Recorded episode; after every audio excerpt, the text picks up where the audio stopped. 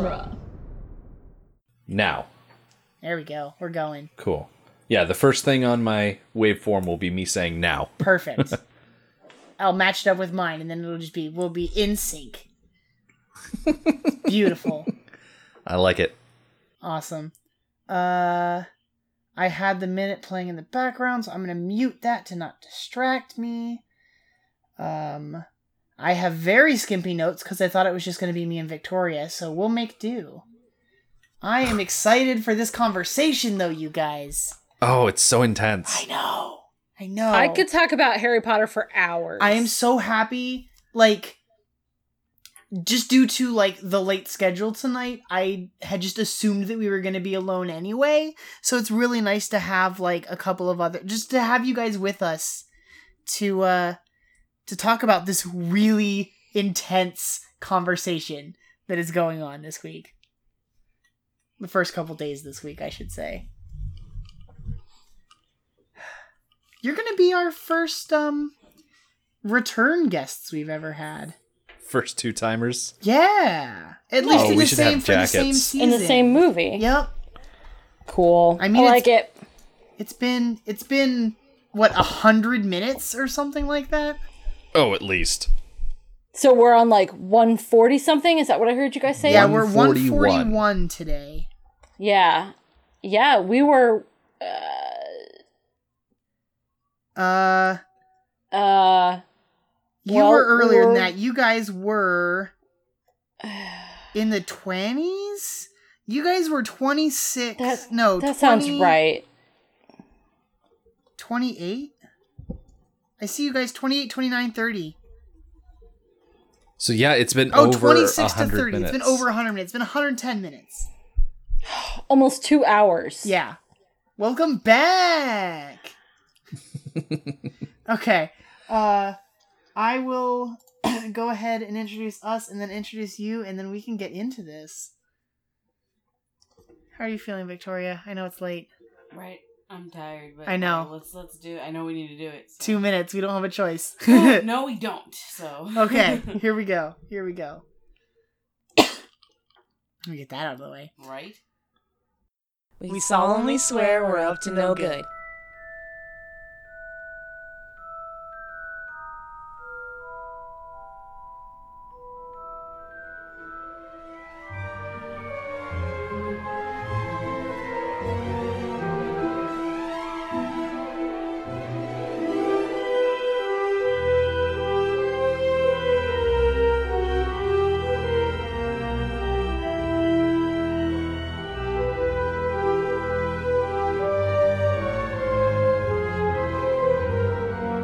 Back, everybody, to Harry Potter and the Chamber of Minutes, the fan podcast that's overanalyzing the Harry Potter movies one magical minute at a time. I'm Gary Roby, I'm Victoria Cope. and we have some very special guests with us tonight Rick and Julia. Uh, well, today, I should say. Rick and Julia from Mad Max Minute. Welcome, guys. Hey, Gary. Hello. Hey, Victoria. Thank you so much for having us. We're really excited to be here. I am so Yeah. delighted to have you back. It feels like it has been so long, and yet you were here in this very movie. right. right? How long this movie is. This is the longest one of the season. This is the first time where I've been like, "Do you want to come back?" Oh my gosh. It the gap between our first appearance and our appearance now on your podcast is so long that we can fit our entire movie within that gap. that's that's true. That is so tr- Oh my god. Yeah, it's been a while, you guys. It's been 110 minutes. Uh just about.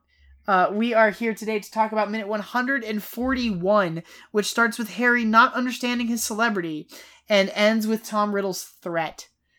Uh, we ended the week last week with Tom Riddle uh, talking about like how Ginny got rid of the diary because she feared its power, and who should happen to find it but the one person he was most anxious to meet. And like Harry Potter's the boy who lived. Everybody, everybody wants to meet Harry Potter. Why would you want to meet me? Like you're you're famous, kid. It's like you're a bit of a marvel. You know? Oh, well, also like, how does Tom Riddle know about him? He's a memory from 50 years ago. That's a good point. He knows because because Ginny's been telling him, writing in the diary. Oh my gosh, I like this kid so much. He's so cute. Does Harry understand about Ginny and how she feels about him? No, no, definitely not. He's She's been a completely oblivious, bashful, right? She, she only had like two lines this movie, and the one was just like when they met at the burrow and she went stone faced at his and just like ran away. And like we haven't really interacted since then. They yeah, back in the first movie when Hagrid was like telling Harry who he was, that he was a wizard and that he was something great, Harry's response was, "Well, that can't be true. I'm just Harry." Yeah. He still he sees still himself as just that Harry, mindset. which I think is Yeah. incredible considering what he went through last year and how he knows kids act around him when they hear his name. Even when we met uh, Arthur Weasley, it was just a sort of like he's like, "Oh, sorry, like I'm Harry Potter," and Arthur's like, "Are you really?" Like, wow. like, son of a gun. Yeah, and it's just like It's kind of funny. it is. It's it's so God that feel that that was so long ago too. We've I gotten to a really dark place since then, you guys. No more lightheartedness guys. Tom Riddle is here, face to face with Harry Potter. He is a very not nice 16 year old. Yeah, no. Uh, I literally just kind of like wrote out Tom's monologue for the most part in this minute, but I just want to start with the like Tom telling Harry that like I knew I had to meet you, like to to talk to you, to meet you, like whatever I could. Uh, I, I so I showed you. He says I showed you the capture of that brainless oaf Hagrid to gain your trust, which makes me so sad. Hagrid doesn't deserve that. No, he doesn't. Hagrid is one of the highlights of not only the movies but the books and the whole Just the universe. series and yes, exactly. Yeah, He's such he a is- pure soul. He's so adored. I know. I know. the way he feels about Harry is just it's just so stinking sweet. It's a treasure. There's a there's a bit to this that I keep coming back to, and we haven't really talked about it with any guests yet. But like, Tom right here is being really dismissive of who Hagrid is, that brainless oaf Hagrid, sixteen year old Tom. But like when Voldemort, like OG Voldemort in his new body, comes to the Battle of Hogwarts, he takes Hagrid prisoner instead of killing him Mhm. and takes him out to the Forbidden Forest, like there is a relationship there. And it's so easy to like forget in that scene when Harry goes to face his death against Voldemort that like Hagrid is there because they know each other. Because like for one Hagrid has more strength like when when they cast stupefy or when they fight against him like he's more resistant to those spells but there's no reason that Voldemort would want to keep him around other than the fact that they went to school together. And he doesn't have it doesn't seem like Voldemort has a lot of other peers that are his age that like knew him as a child in school. I'm so interested in this relationship between the two of them and I want I want to know more about it. That's interesting. Um, I'm trying to think back to book number six when Harry is in Slughorn's memory Ooh. and he is remembering the the Slug Club as it was back in the 40s. Yeah. And there were names dropped. Now I'm trying to remember what names were dropped. But there were names that we recognized. They were dropped for a reason. So Ah. I think there are a few other people among the Death Eaters who are still around. But this relationship that Hagrid has with Tom Riddle, it would. It kind of implies that Tom Riddle feels some kind of connection or some kind of hmm, remorse Hmm. I don't know. what he did to Hagrid, which doesn't make any sense. Yeah, I don't know if remorse is the right Yeah, word. I, I think, think he it's- might see Hagrid as some someone that he can play with. yeah. True, because he he played with him once before, He and used him. as we he framed see him in this minute, time. yeah, Yeah. Maybe as we see in this minute, Harry has a relationship with Hagrid. Yeah. Yeah. He's and my friend. Given Hagrid's Uh, malleability. Yep. He could easily be used as a tool against Harry, which is basically what happens. Yeah, yeah, absolutely. I am furiously looking through the list of Slug Club members uh, according to the Harry Potter wiki page, and we only get two last names for members in the 40s. Uh, one is Avery, and the other is Lestrange, but we don't get first names. But they were Hmm. apparently part of Tom Riddle's original gang and became one of his first Death Eaters. But I don't know if they're still like that Lestrange is definitely gonna be like the parent of Rodolphus who married Bellatrix. Like Yeah. the age gap is yeah. too is too great there. And then when I look up the Avery family, I don't There's an. Avery that works for the Ministry of Magic, right? The name seems Avery and Nott familiar, and I'm are a pair. They yeah. are named together, Avery and Nott, Yep, but I yep. can't remember where. Uh, Are they un appearances. they appear in flashbacks in Half Blood Prince. Are they So they- not untouchables, unspeakables? That they they work Maybe In they the- were. Avery attended Hogwarts the same time as became a member of his gang. He was present at the same Slug Club memory after blah blah blah. Later life. Avery likely fought in many battles during the First Wizarding War. It's unknown if he was killed, imprisoned, or. Oh, that's not what I wanted. I was trying to see if this is about this specific this Avery, the Slug Club Avery. Um, Yeah, we definitely hear the name elsewhere. I think of a subsequent Avery. Oh, that's funny. The Harry Potter wiki Who- page has someone named as Avery Two.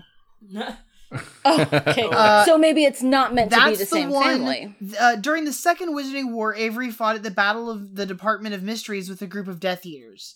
So maybe like it's a descendant. Um. Oh, Yeah. You know what? Voldemort has had power long enough that like the children of the previous generation are still loyal to him. Even though he Yes. doesn't seem to have amassed a lot of power in like like the way that we would we as muggles we see establishing power as like conquering territory and like having like people loyal to you and it, it seems more like physical like he hasn't succeeded in taking over the ministry of magic he's not like ruling the world and yet he does have sympathizers who have been loyal to him for decades for gen literally generations Right. Maybe his power base is more about accumulating bloodlines. The especially pure because- bloodlines Yup. that he values. Yup. i would absolutely That, by the way, that. he's not part of. yeah yeah uh He does we- not have a pure bloodline. we we hear in this minute i we're just gonna jump around because there's a lot of like exposition in this minute but he Yeah. does say um no it's tomorrow no it's, It's today. tomorrow, Is it yeah. today? i think in the very last does he say like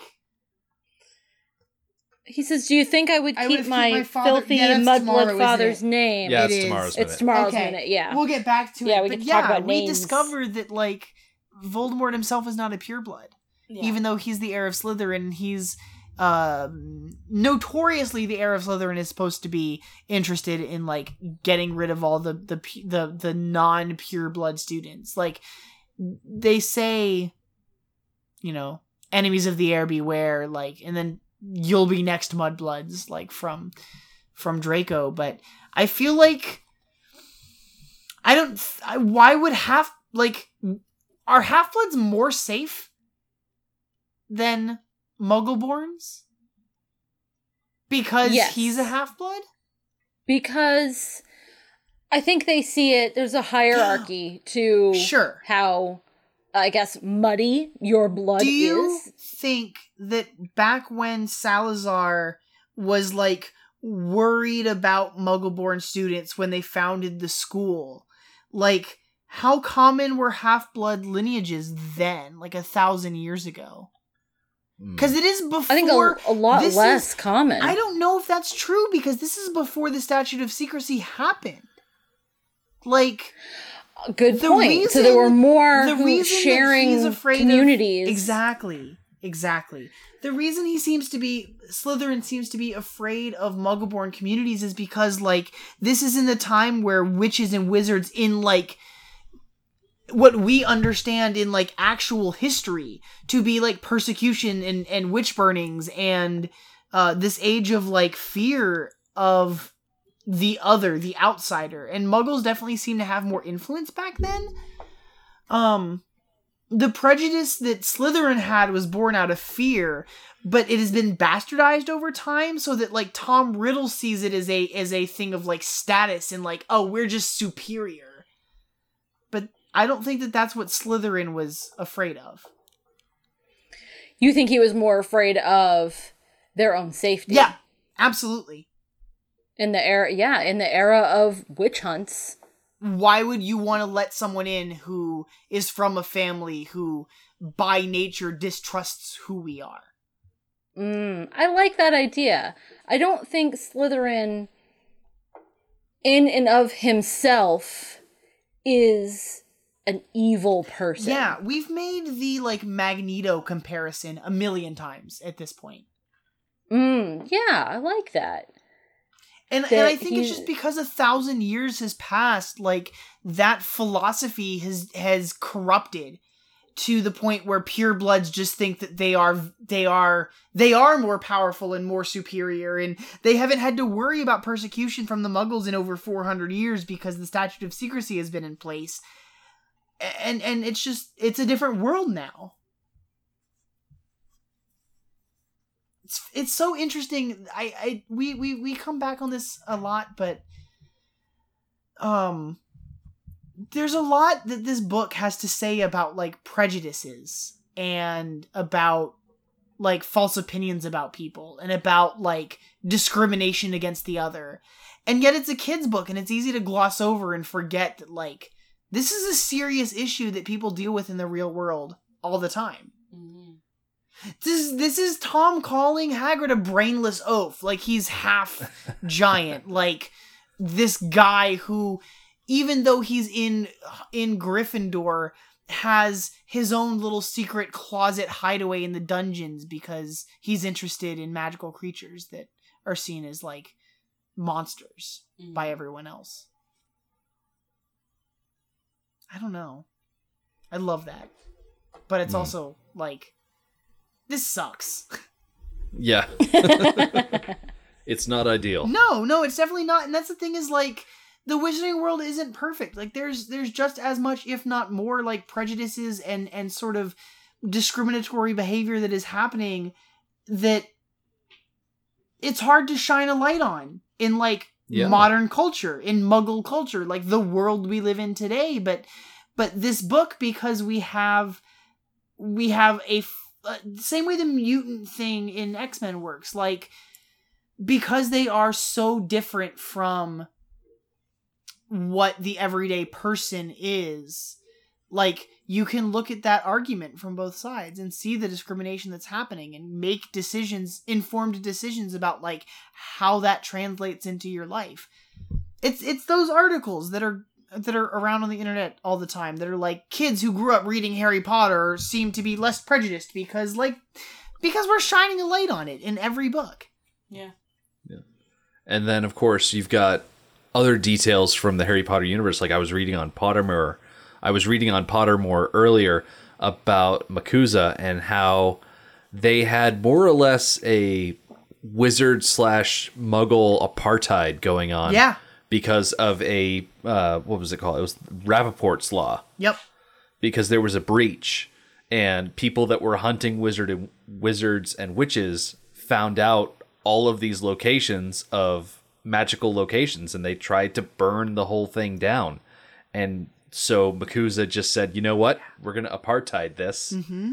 and i'm sure salazar slytherin as a ghost or something like that probably saw that and was like yeah This is- that's what i was talking well, about. and and it's interesting because like I don't I mean I we've we've only tangentially talked about maybe doing Fantastic Beasts, but like the the very first time that Newt interacts with a No-Maj in America, like as soon as he meets Tina, she's like, "You obliviated him, right? Like you this this information can't be out." Like they are way more precious in their security than it seems to be in in the Harry Potter. uni- I mean, they're at Hogwarts. They're separated from the Muggle universe in a much more distinct way, but they don't want anyone to find out. And even though he participated and helped save the day, MACUSA still wanted to wipe his mind.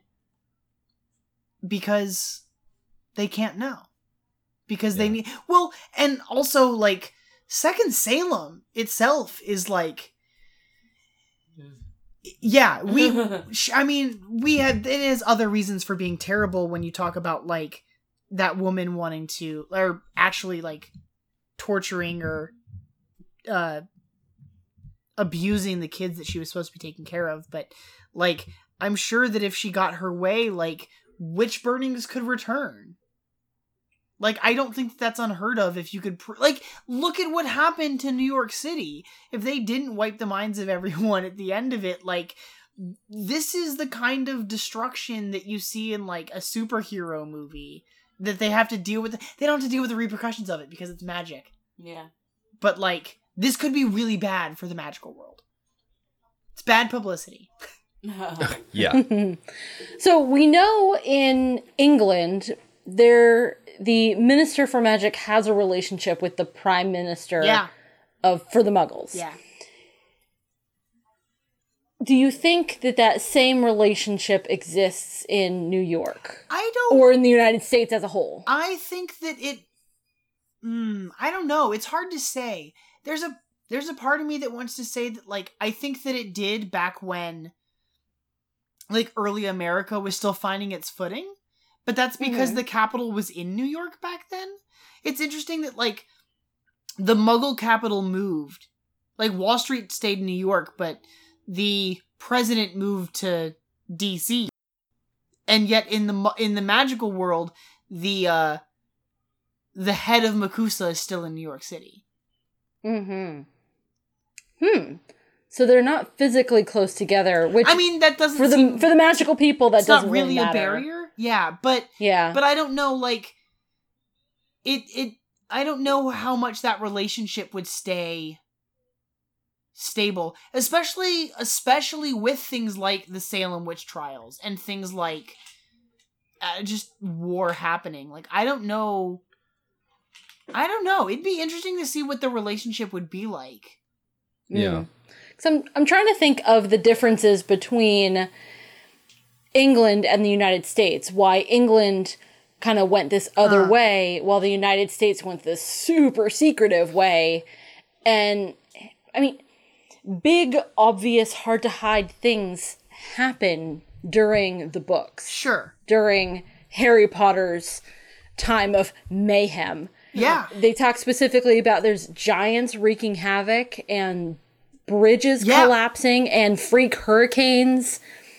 And because the muggles have no, because the Ministry for Magic has a relationship with the muggle government, they work together to explain things away Sure. and convince people that that's not what you saw Um, it was this. And it's a combination of like kind of manipulation tactics combined with magical tactics. I wonder if like it's probably I mean in in the time of Harry Potter like because it's in the 90s it's in the relative like present it's probably a lot hard like well you probably explain it away with like oh this explosion happened because of a gas leak or whatever but like I imagine that like when the statute of secrecy first happened in the 1600s and like the couple hundred years that follow that um Europe has a very rich culture of like the monsters in the forest, the like fairy tale sort of idea, like changelings and like like folklore is really really prevalent in the culture whereas like America being a new land with like new traditions um the sorts of things that get explained away as supernatural uh are tied in in into different places. Like I, I people in America don't worry about like fairy circles or like the monster in the, the witch in the woods. Like right. it's a different the relationship with the land itself is different. Whereas like places like Ireland or Scotland where they believe that like fairies would replace your child with their own and and steal them away in the night like doesn't seem to be a thing that really crossed the ocean in the same way. Um and and I think that that relationship with like mythology with like folklore and fairy tale um lends the European continent more to be accepting of like things that can't be explained as easily. Like we want like I think just America in general is more skeptical than other places of the world. And I think it's because we're younger I agree. I agree. I think that is why it's harder to convince us that what we saw wasn't what we saw. Yeah. Yeah. There's a lot of things on Pottermore where it talks about how the muggles will just explain away things. And yeah yeah, Europe has a rich magical history, but you know, so does America.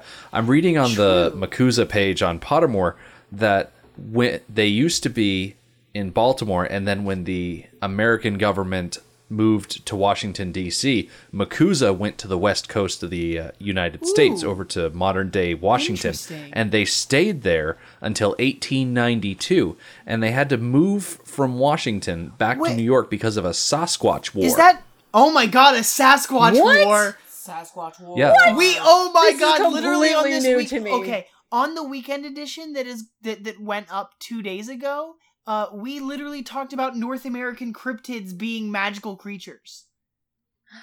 That is brilliant. I love I love it. That makes me happy. Sasquatch War is the coolest thing I've heard all day. You will Yeah. not convince me otherwise. Yeah. uh, apparently, the arrival in Washington of the Sasquatch necessitated ma- necessitated uh, Necessitated. necessitated There you go. Mass obliviations and extensive repairs to headquarters. Damn. And so they needed a new refuge. And over the course of several years, they infiltrated the destruction. They infiltrated the construction team of the Woolworth building. I like I like I like this a lot. Also, it sounds like they moved to Washington before the Louisiana Purchase. Am I hearing that right? oh yeah, That's crazy. long before. That's really it, that's really impressive. They were like super secluded, I guess. You, maybe it's like a God. We're so off topic. Maybe this is a coming coming to America and finding like Native American magic. Like it's different. We talk. Um, Pottermore talks about the woman. I keep forgetting her name. The woman who like established Ilvermorny. Like she lived out in the woods and like interacted with the magical creatures of America that were different from the ones where she came from. And the the fact that like Native American wizards magic was like much different from what was established as as as like what you would learn at Hogwarts or wherever else Yeah. in Europe. Um, yeah, it was founded by Isolt Sayre and her husband James Yes. Steward, Isolde Sayre. who was and James was a Muggle. Yeah, and Isolde was like a descendant of Slytherin, I think. I, think, think she's like related to the Gaunts, but I don't know how far back that is. But I just the the I love how I love that between Pottermore and Fantastic Beasts, the like wizarding world is just getting larger. Like I, I hope that that's a trend that continues beyond these movies that they're working on right now. I'd be I'd be all for the Wizarding World franchise. oh yeah, definitely. I like in number four. I can't remember if it translates to the movie or not, but in the book there is when Harry and the Weasleys are at the Quidditch World Cup. Harry and Hermione and Ron are walking around and they observe different types of wizards from around the world. I always forget that this is a thing. Yeah, and we get little little details of what they're like. And I remember, let's see, there's a banner declaring like labeling one camp the the Salem Witches Institute, I think. And then oh, there's a group of Wow. African wizards. That's cool. I know that I know that when the Ilvermorny stuff went up on Pottermore, there also went up a little bit of detail about like an African school and I think like an Asian school. Um but I don't think we got like as much information as we did about Ilvermorny.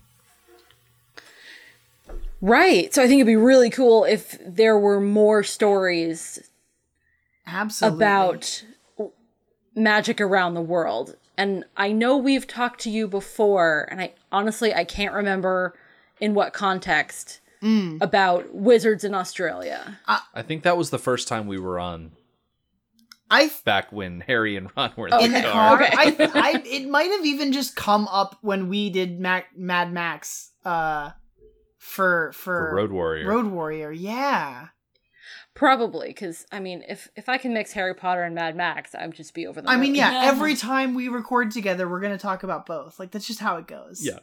Yeah. well, a post-apocalyptic setting when you have magic. that's cool. Magic in the post-apocalypse. Oh my god. Just saying. you don't get a lot of like blending genres like that but there's a there's a book series that's that's going on right now the first one's called Ex-Heroes and it's like a, a zombie apocalypse and superheroes and it's just like oh like let's just throw these two vastly different things together and see what happens. I would totally take wizards in the post-apocalypse. I, i'm just saying. Well, uh, did you guys hear or maybe even see of they made a show out of the Shannara Chronicles? i heard about that. I have not seen it yet. We watched it. oh. We did watch it, and it did was you like it? Interesting. huh. Yeah, I, I I think we enjoyed it. we didn't like love it. sure Yeah. I think it was made through MTV, and so oh. it had uh, some drawbacks from that that's detail. that's a weird place for Shannara. Yeah, it was definitely made for young adults. Gotcha. I'm I'm we're about to have uh Terry Brooks in the bookstore that I work at for like the most recent book in the the next series of Shannara things, I think. Like I think it's like a new I think it's a new set of books, but they're in the same universe or something like that. Yeah, the thing I really liked about it is that it takes place in the Northwest United States Nice. after some sort of apocalypse where there are elves and there are wizards. I need I need and, oh I need to read these. I had no idea Yeah. I had no idea. I had no idea. Like they end up going, Sold. I think, to Seattle or something like that, or Tacoma or That's so Portland or something like I that. I think it's I had no idea. yeah, it's pretty nifty. I definitely I was really into the lore. Like how did we get to this place in civilization and the remnants of the old civilization that are completely lost and completely foreign to these new inhabitants. Yeah. Plus, John Rhys-Davies was the Elf King. What? Okay, sold. I don't even. It could be a terrible show. I will watch it for John Rhys-Davies. Are you kidding me? Love that guy. Yeah. Uh, so so it's it's hard. It's hard to stay on like back and forth like conversations like this are tough. I don't want to just like read off what's going on between these two characters right now. But like Harry Harry Harry defends Hagrid. He's my friend. And he calls out Tom like you framed him, didn't you? And Tom Tom says that it was it was his word against Hagrid's and only Dumbledore um saw through it kind of deal or like mistrusted him. And Harry's like I bet Dumbledore saw right through you, which is really funny because we literally saw that scene happen in this movie of Dumbledore like not believing Tom. Mhm. But at that time, at that moment, Harry trusted Tom. So like you have this sort of like coloration of his perspective. Harry's an unreliable narrator, and we don't ever talk Yeah, about that. Yeah, he he very much is. the movies don't play it the same way. Like it's I I would like to like inspect the books with that eye going forward of like everything that's happening is sort of colored by Harry's perception of it. Like we talk about how heavy we're in his point of view even in the movies. Like I don't think there's a single scene that doesn't have Harry in it because it's Right. It's his story. Mm-hmm, He's the like he's the guy. And it's not very often that you have like even third person limited perspective like that in a movie. Like you normally are going to like if you separate characters, you'll show what's going on with those characters that are in the other place. Like Star Wars jumps around. Yeah. Harry Potter's only Harry. And yeah. and I remember you mentioning when we jumped into the, I guess, quasi flashback where Tom was explaining how he was controlling Yeah. Ginny, and you mentioned just how disorienting that was to get a different perspective that wasn't well, Harry's and what they do is they it, and like when you look at it that way of the like it's not often we see something. It's almost never that we see something that's happening outside of Harry's point of view. And so even the camera angles and the shots are like really distorted and they warp the perspective because it's just like it's almost like this is just Harry's recreation in his head of like what Tom is telling him. Mhm. It's bizarre. Yeah, now we're on like a third hand account. If Harry is telling the story, he is telling us what Tom told Yep. him. Yep. What Tom told So, him yeah, about naturally what it's Ginny gonna be distorted. Yeah. hmm Uh, it's just like there's layers of things happening here, and so it's just this weird, fuzzy, kind of distorted thing. Um, and that's interesting. Like as we get deeper into these movies and Harry's relationship, the the connection he has with Voldemort grows. Those uh those sequences that take place like outside of Harry's point of view, that are like following Voldemort or following Nagini, like become more concrete.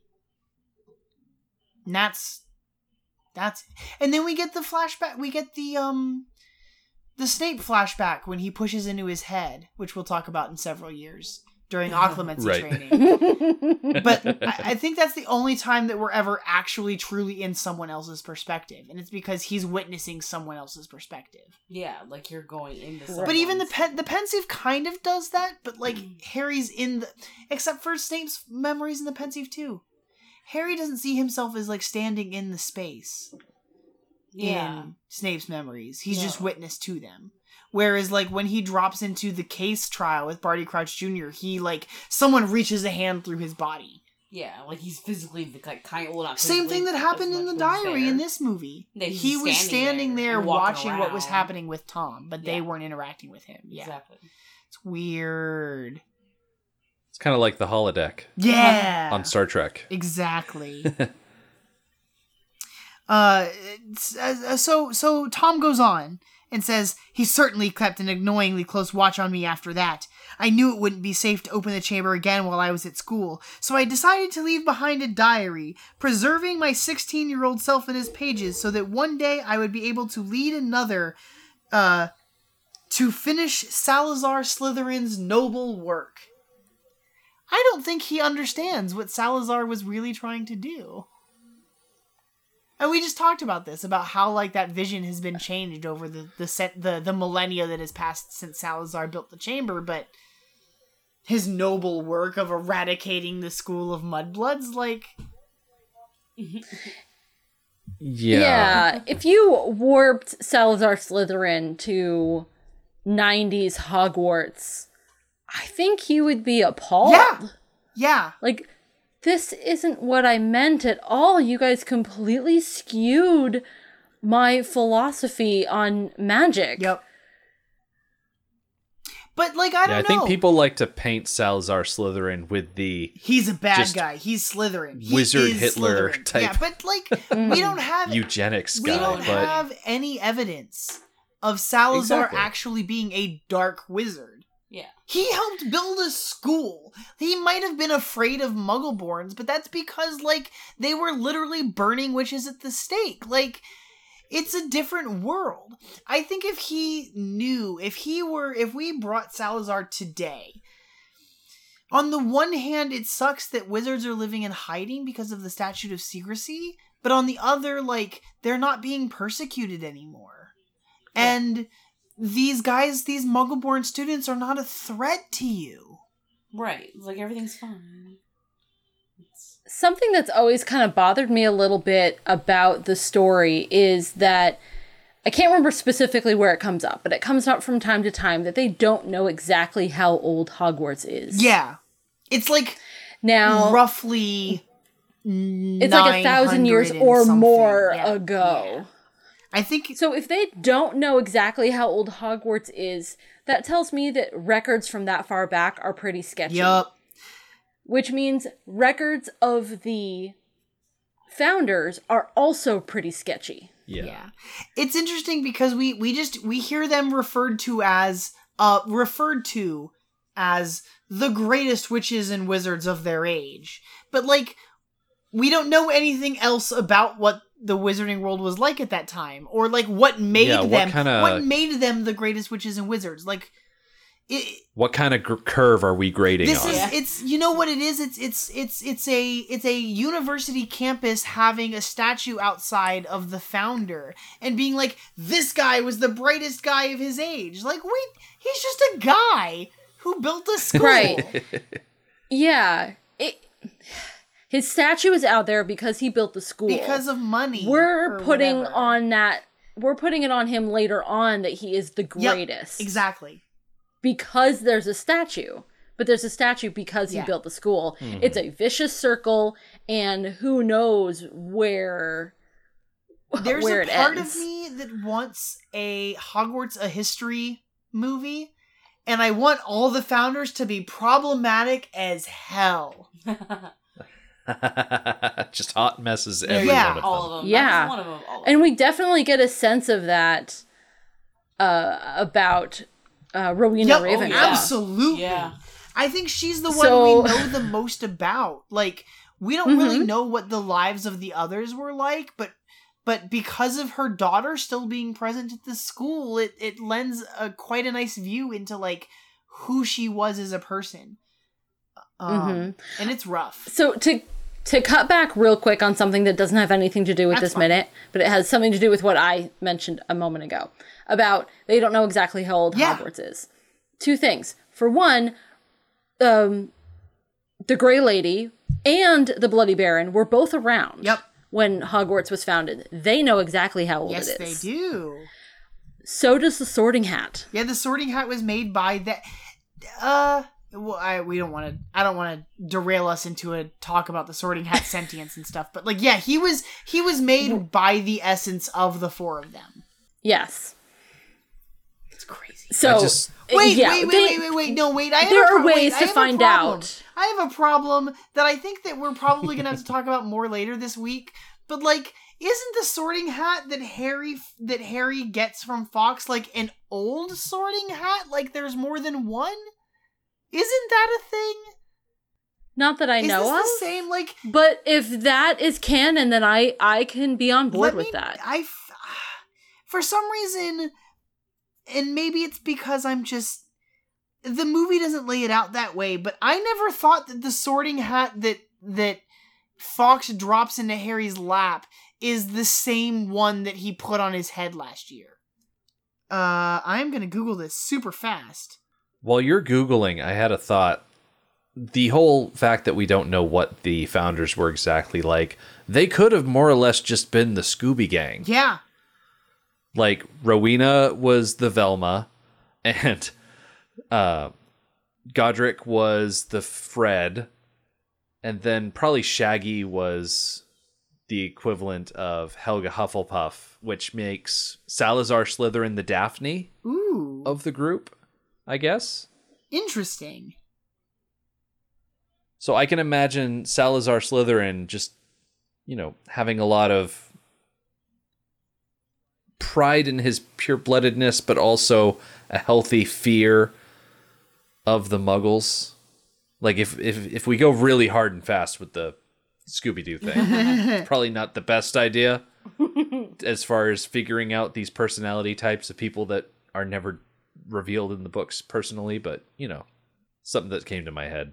Right, and if those if that group, the Scooby Gang, those disparate personalities can get along and function and actually like achieve things, so can the four founders. Yeah. Well, I mean, it all goes back to the four humors.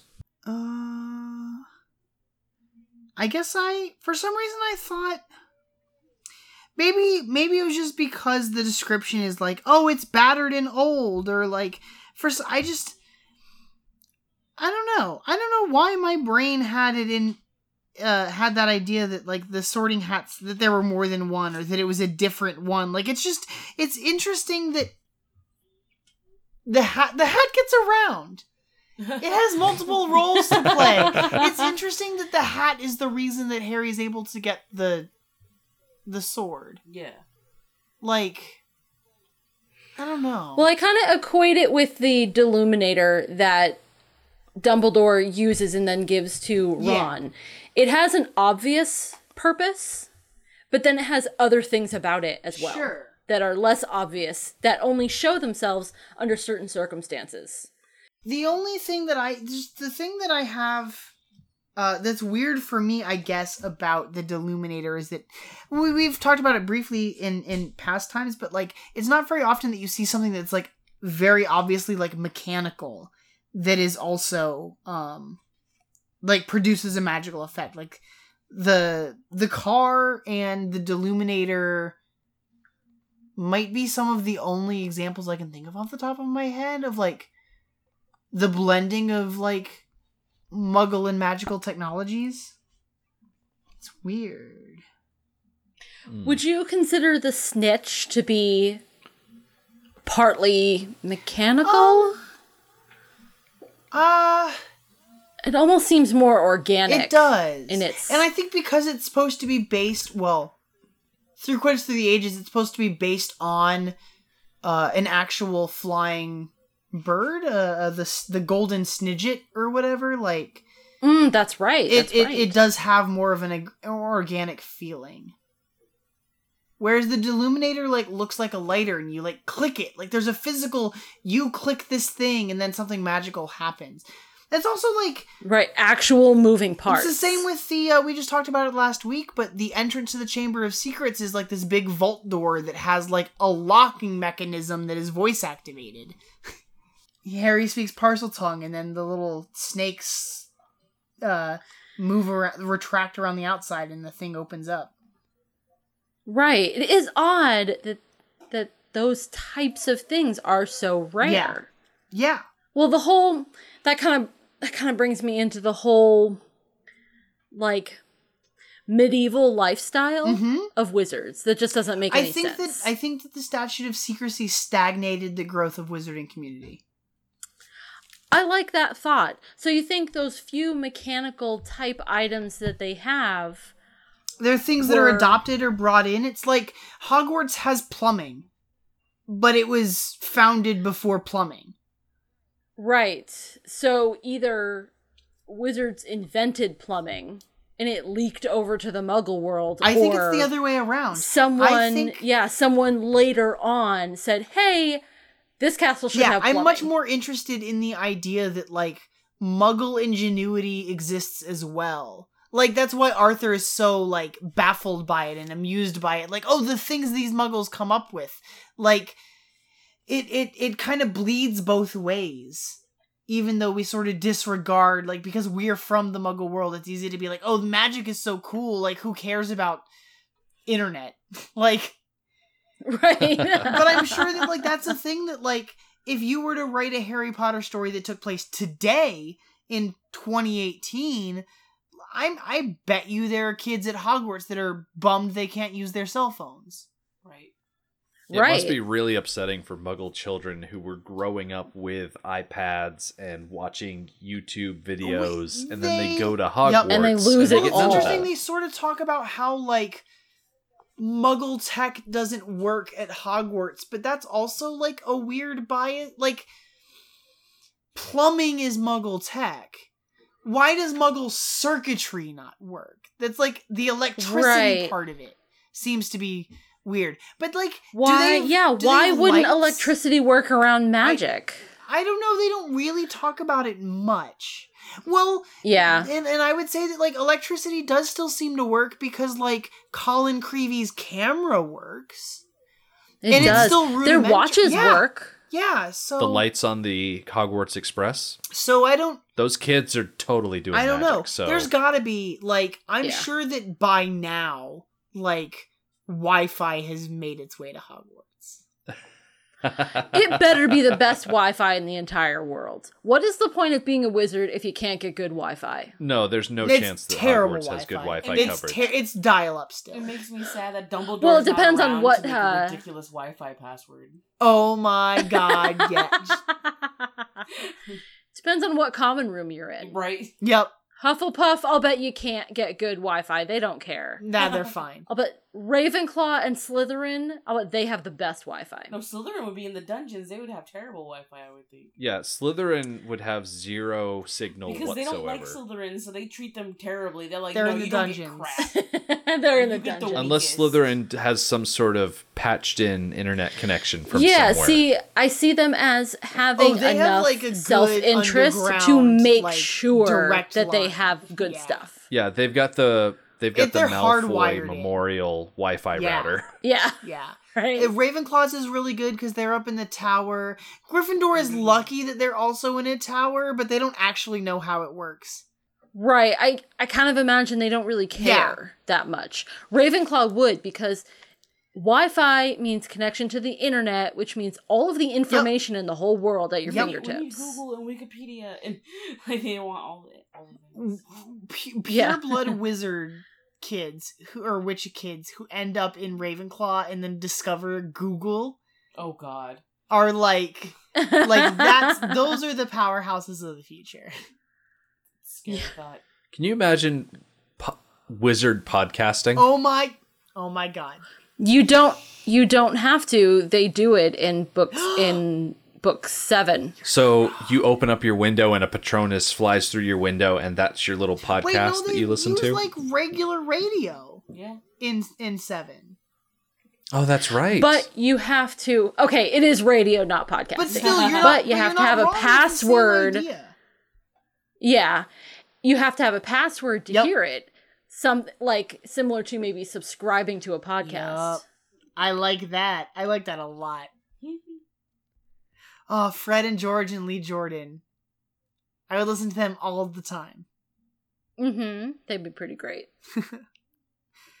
Oh my goodness. We have this Kid. this minute has so much and we're just like talking about everything else. Everything else. Uh yeah, can we talk for a minute about how Harry thinks that Tom Riddle is going to be defeated just because the people who were petrified are going to be yes. healed by the Mandrake drop. Exactly. Draught? Well, Like as if petrifying people was his only plan. I Yeah, it's interesting that like like like the basilisk Harry knows that the basilisk is supposed to kill with its glance and it's just sort of coincidence that everyone was petrified instead of killed and he's not taking any action to like stop further attacks from happening. He's just telling him that like well you failed this time too because the the mandrake draft will be ready and everything will be everyone will be unpetrified and and and tom just kind of scoffs at him and i love it well, I love that Tom scoffs at him, but for a different reason. Oh. How many petrified people are there? There's what, three or four? Uh, Plus a Um, cat? cat, ghost, kid. it's it's Hermione. yeah it's There's Mrs. two kids, Norris, two boys. colin creevey and camera uh justin finch Justin fletchley Finch and nearly headless nick hermione granger And Hermione. uh, in the book there's also penelope clearwater who was with hermione oh, that's right. I forgot about her. um, but she's not. They don't mention her. They name drop her once in all of the movies, and that's it. Yeah. Which is a shame. So five petrifications have happened in the movie so far. yeah. That's So not a good track record for the are- basilisk. if you are a pure blood um proponent Mm. killing five people two of whom aren't even real Yeah. like humans that's nothing that is a drop in the bucket Well, also like, I I'm really interested in in the selective nature of Voldemort's plan. Like, if if he's following in Salazar Slytherin's noble work, and it's to get rid of the Muggleborn students, like. How do you of like you can't just blindly let the basilisk loose. The basilisk doesn't care who it kills. Right. no and voldemort does smarten up throughout the Yeah. movies the answer to his problem isn't to kill individuals it's to make it so those individuals can't even get to Hogwarts. It's political. The answer is Yep. political, which is what he does by the end.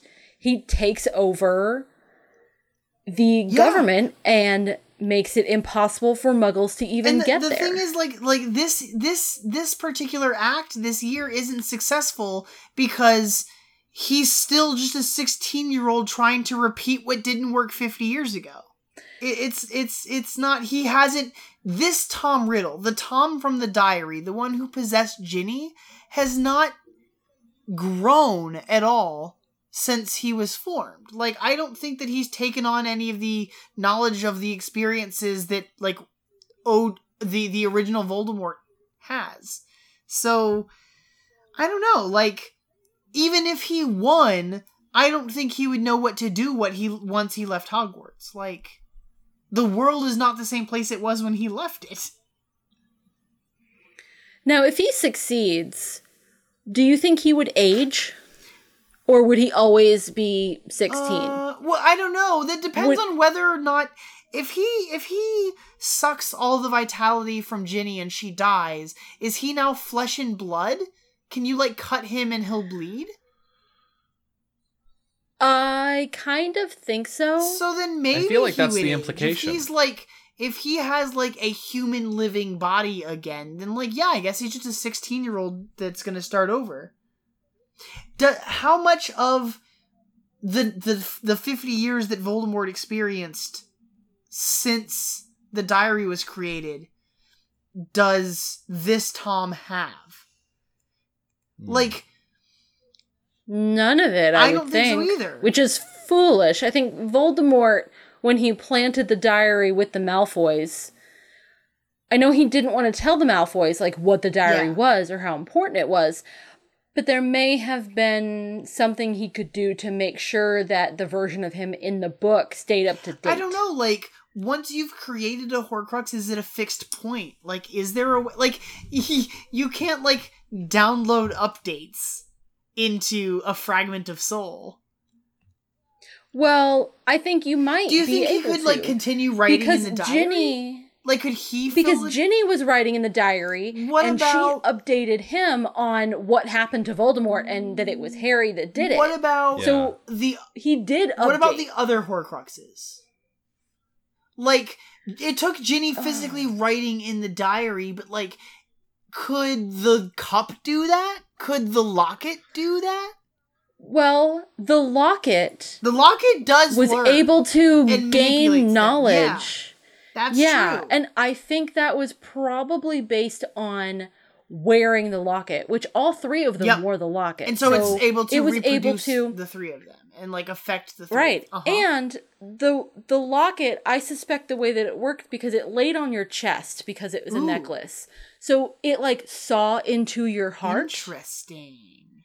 So it could it could see and feel your true desires and your true feelings. So that's why it went after Ron in the way that it did. That's fair. It saw that his true fear was that That Hermione didn't Yep. love him.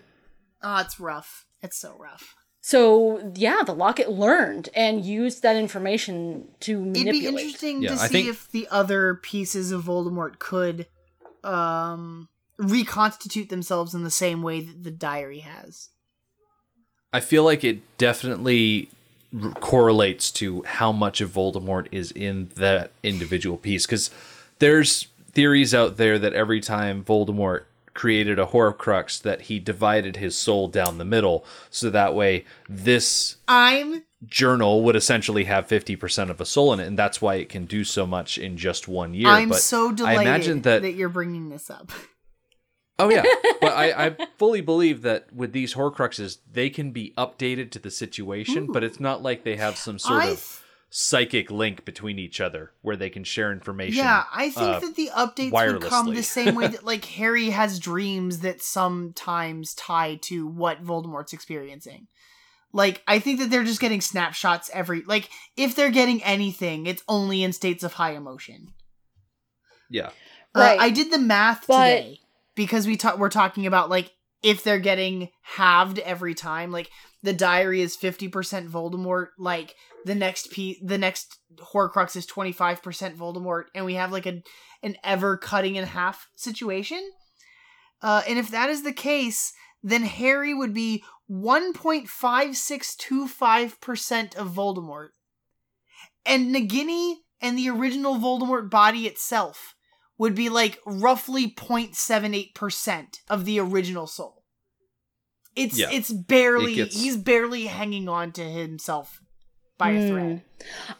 I'm torn because the two percentages, the part that's in Harry and the part that is in Voldemort, are such small percentages. are. But they have the connection where Harry can see sometimes what Voldemort's doing or how he's feeling. So if there are other parts that have larger larger percentages, Maybe would they have a stronger more. connection? I don't know. Maybe they are. Maybe they're getting Maybe more. the diary Although- does actually know a lot more than like the cup does or the ring would. Right. But only Harry and Nagini have brains of their own. Yes, that is true. So they're the only two that have the ability to independently process the information that they're getting from the connection. And sort of like re- So, use that I'm- I'm information torn. in a I can way see it both not ways. just driven by that will of Voldemort. Mm-hmm. Because Crazy. Tom, the diary Tom Riddle had to be updated by Ginny. He didn't know prior to Ginny telling him that Harry Potter defeated him as a baby and that he's now a person of Yeah. interest. It's crazy. Oh, it's crazy. We'll talk more about. It. Can it. I interject real quick? Yeah, go for it. We've been going for a solid yeah, hour. we have. Just just a quick update. I saw that. I saw that, and we are right at the end here because this is this is with Harry saying like, um, that everyone's gonna be all right again. Uh, Tom's response is like, "Well, haven't I told you? My my concern isn't with like killing mudbloods anymore. Like for the last few months, my new target has been you." And it's just so perfectly sets us Oh, up for it's such tomorrow. a good ending for today. Oh my god, I'm so glad. It's good. It's good stuff, you guys. I think I've exhausted my notes for this minute. How are you? well, I could talk for quite some I know. time I'm more. sure we could just keep going for hours and like, but it's it's it is getting late for all of us. I think. I feel good. How do you feel? yeah. yeah.